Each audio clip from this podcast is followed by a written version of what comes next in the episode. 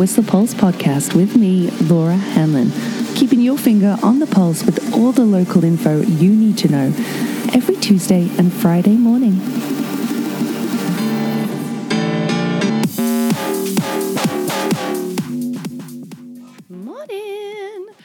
Happy Friday. It is going to be another beautiful but very, very hot day. Oh, yeah. Already like 16 degrees in the Alpine. In fact, that was a while ago when I checked that. Yep, 17 degrees. And I'm feeling optimistic. What with the Overlord hiking trail open on Blackcomb now, over to Lakeside uh, Bowl, you know, it maybe we'll be seeing the half note and high note trail open. They're south facing, you know, those back flanks uh, of Whistler could be seeing some wildflowers. I'm optimistic.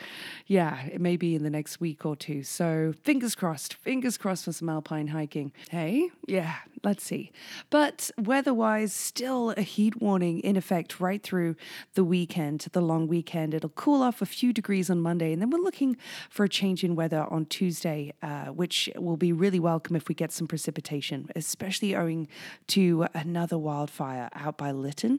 Uh, that's been, yeah, it's resparked that one off Highway 1 there. Uh, in fact, might even be a new loca- location. There's imagery from behind Slalok of a really high cloud bank, well, smoke bank, from a scene from Pemberton yesterday. So, yeah, some cooler temperatures will be really welcome next week for Tuesday, Wednesday, down to the low 20s forecast at this point, but still overnight temperatures of about 15 degrees coming into dawn at 5:37.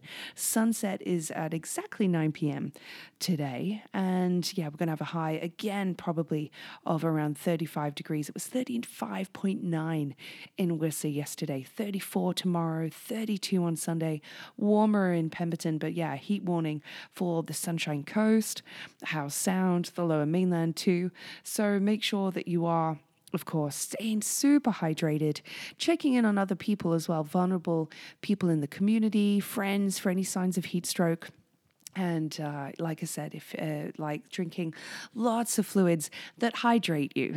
if you're if you get in getting on one on the beers, uh, do make sure that you're drinking water as well. It's not cheating; it's just being smart and staying hydrated. Yeah, but it's going to be a beautiful, a beautiful weekend, BC long weekend, and I really loved uh, G.D. Maxwell's maxed out column this week about that. Uh, yeah, uh, BC weekend as well, which means it's a Friday. We're going to have a lot a lot of incoming traffic.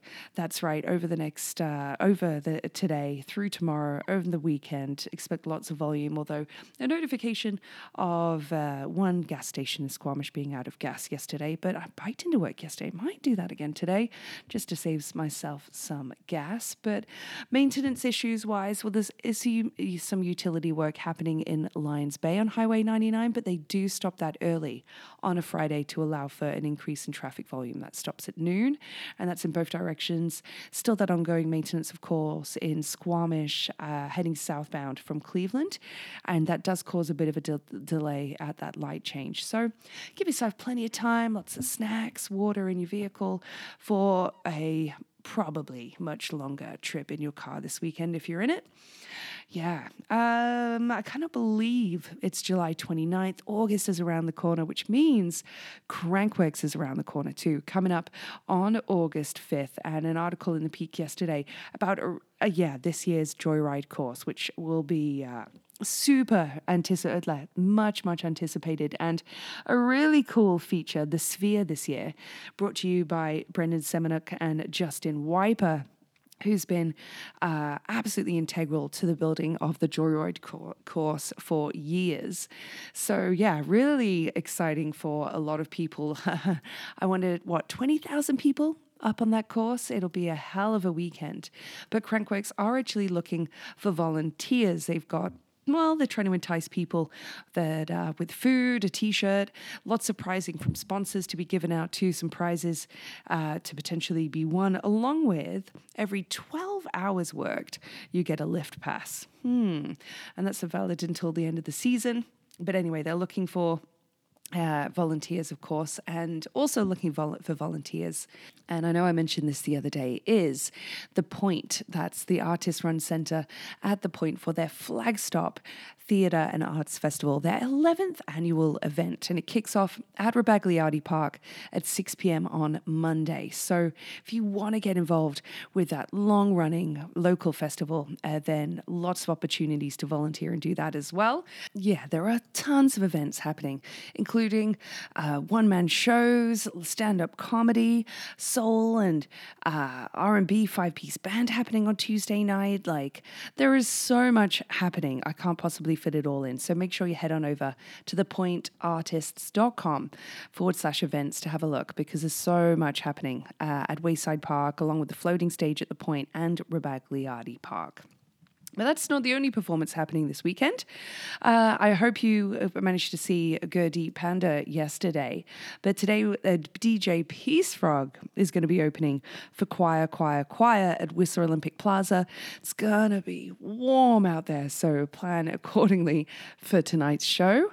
And coming up as well, I did mention this last week, but today uh, between 5 and 6 p.m. is a ukulele strum along at the library, and they will be closed, of course, on Monday uh, due to the long, yeah, to the bank holiday, stat holiday. Still call them bank holidays, it's a British thing.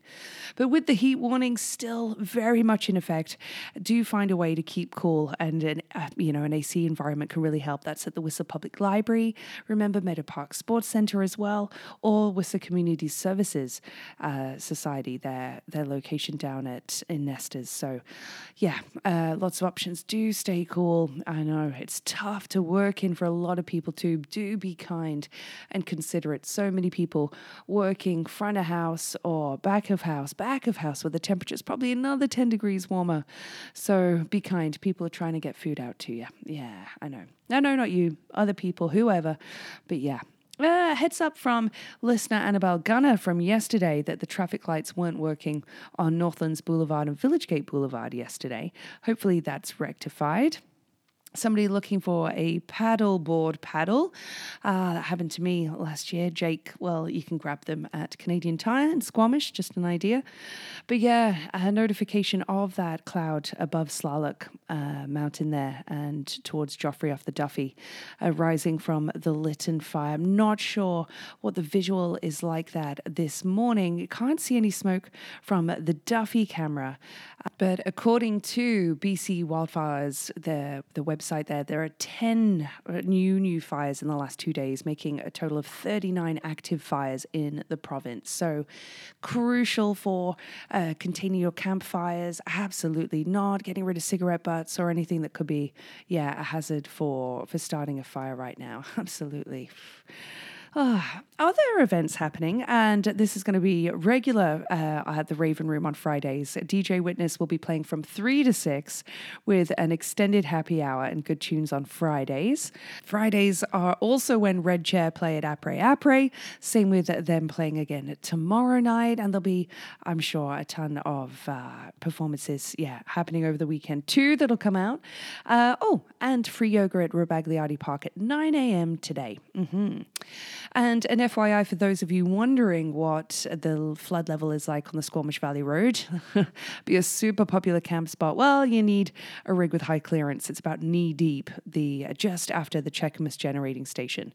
Yeah, just so you know, it's uh, yeah. Where you're looking to camp this weekend, she gonna be busy, that's for sure. But let's wish a couple wonderful Whistlerites a happy birthday, shall we? Because it is the wonderfully talented Yusta Yeskova's birthday today. Happy birthday, Yusta!